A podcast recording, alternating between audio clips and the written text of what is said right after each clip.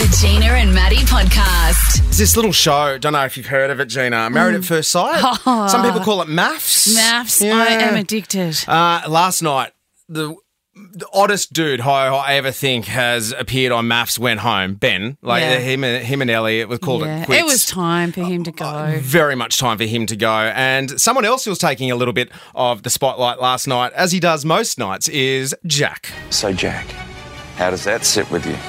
Um, and I do have concerns that I'm going to let you down. I'm 34 and single, so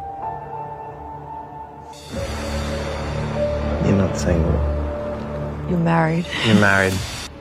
I feel like her affection's probably surpassing mine. Well, let me put you on the spot then.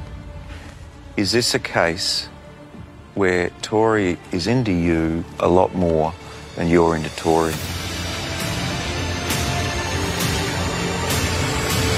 And Jack said, Yeah, I think so. Yeah. I think so." and for the first time uh, this season, he joins us on the show. Morning, Jack. Hey guys, thanks for the nice little snippet there. How you going? just, a, just a little reminder for you. Look, to be honest, though, Jack, of all the snippets we could have played of you so far this season, that's probably the, the best one we could. Yeah, that's true. Thank you. I appreciate that. Uh, let's. Can I, before we start with you and Tori, I want to talk about what your thoughts are on sitting there watching someone like Ben. oh, it's entertaining. It's a little bit odd. You've, you know, there's so much going on inside that experiment. So we don't hang out with the cast outside of filming. So you do rock up and you grab the popcorn and you're riveted if it's if it's exciting. You're wondering what the hell's going on, and they're unfolding their relationship, and you don't know who to believe. And you, I believe there's always two sides to every story. Um, and sometimes people sit down and someone cops a lot of heat from the experts, from the other cast members, and the other person can kind of get off scot free. So I always took a little bit of a back seat, and I was trying to like work things out from behind the scenes. What what conversation haven't we seen? What happened last night when we weren't there? And but talking about Ben and Ali, yeah, it was a bit of a confusing one. Yeah. Uh, how much conversation can you have without the producers knowing? That, that- I'm interested because, like, obviously, when you go to bed and you call it quits, like, there's no microphones on at that point. Is that is that when you can have some sort of actual private conversations? Yeah, a hundred percent. You'll call it like a daily debrief that you would have with your partner, and communication is key. And Tori and I, we have amazing communication, so we were always uh, debriefing, like at night time through the day. However, there is other participants that they kind of don't want to debrief off camera, and I do think Ali was one of them. She does make mention that Ben wants to talk to her when the cameras aren't around, and I guess that does make it. You know, you do see the uh, the relationship unpack right in front of your eyes on camera, and it probably um, leaves more questions for Ben or for Ali, and you see them unpacking it and getting confused in front of everyone, and that's probably what you're seeing. We're joined by Jack from MAFS this morning. Hey, Jack, last night, just as MAFS ended, it kind of hinted like you might have kissed another wife on the neck. That's what you left us hanging with. I know you probably can't say too much, but can you tell us a little sneaky peeky? Uh, look, the the couples retreat is coming up, and we're so damn excited to do this. You know, you're you're in those apartments twenty four seven, and you're you're getting filmed. You're doing these dinner parties. So we we were so excited to get away for a holiday. So we thought we better shake things up. I think. Is that how you shake things up? Um, you'll have to wait and see. Was I um was I being unfaithful to my wife? I I don't think so. Not at all. Jack, uh, we spoke to Tori last week on the show, and she said she was watching the show with her mum, and her mum sort of said, "What's going on with that behaviour?"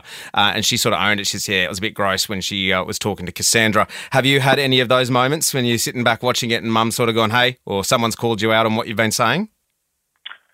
Yeah, look, we've got a little group chat going on with my friends and family, and obviously everyone wants a bit of context. So I can't get off my phone. When we watch the episodes live, everyone's shooting me messages, wondering what's happening, and you know, there's always context to every story. Um, the way the the storylines come across on TV, you don't always see everything. So yeah, everyone's like, "What's going on? What? Why'd you say this? Why'd you do that?" And yeah, knowing what I know and you're there and you're filming it and you see everything that goes on, you can add context pretty quickly.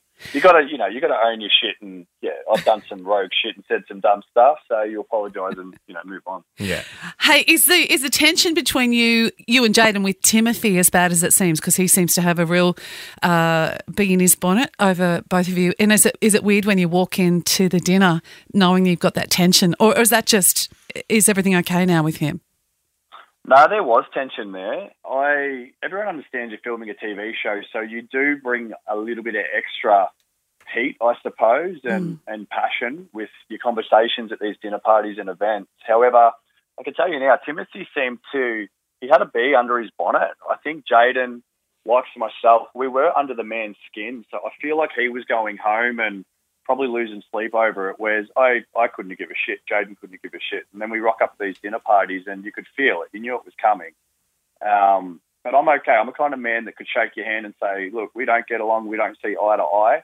We don't need to pretend. And I'd rather that come across from a man's point of view than shake someone's hand and pretend you like them. And I feel like that's where me and Timothy were at as well. Do you regret anything that's happened on the telly so far, or anything that we're about to see? I think I regret maybe one thing. It's probably uh, the the comment I made to Lauren when we were in battle at a dinner party, which I I do regret that. I did apologise. We did make up.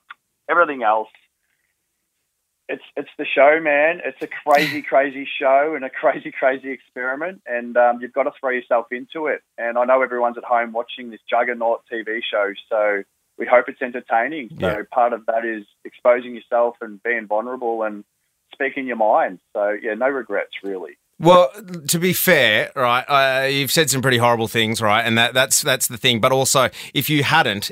The other blokes in there are pretty beige, and it wouldn't make for much of a TV show. So, uh, you know what? It's uh, probably one of the reasons it's rating its uh, proverbials off, mate. So, uh, you know what? You, you are creating great TV, regardless of uh, what you're doing for your own, uh, you know, profile, whatever. But, um, mate, we appreciate your time this morning and getting on the phone and chatting to the media and putting yourself out there, Jack. No worries, guys. Keep enjoying the show. The Gina and Maddie Podcast. For more great comedy shows like this, head to novapodcast.com.au.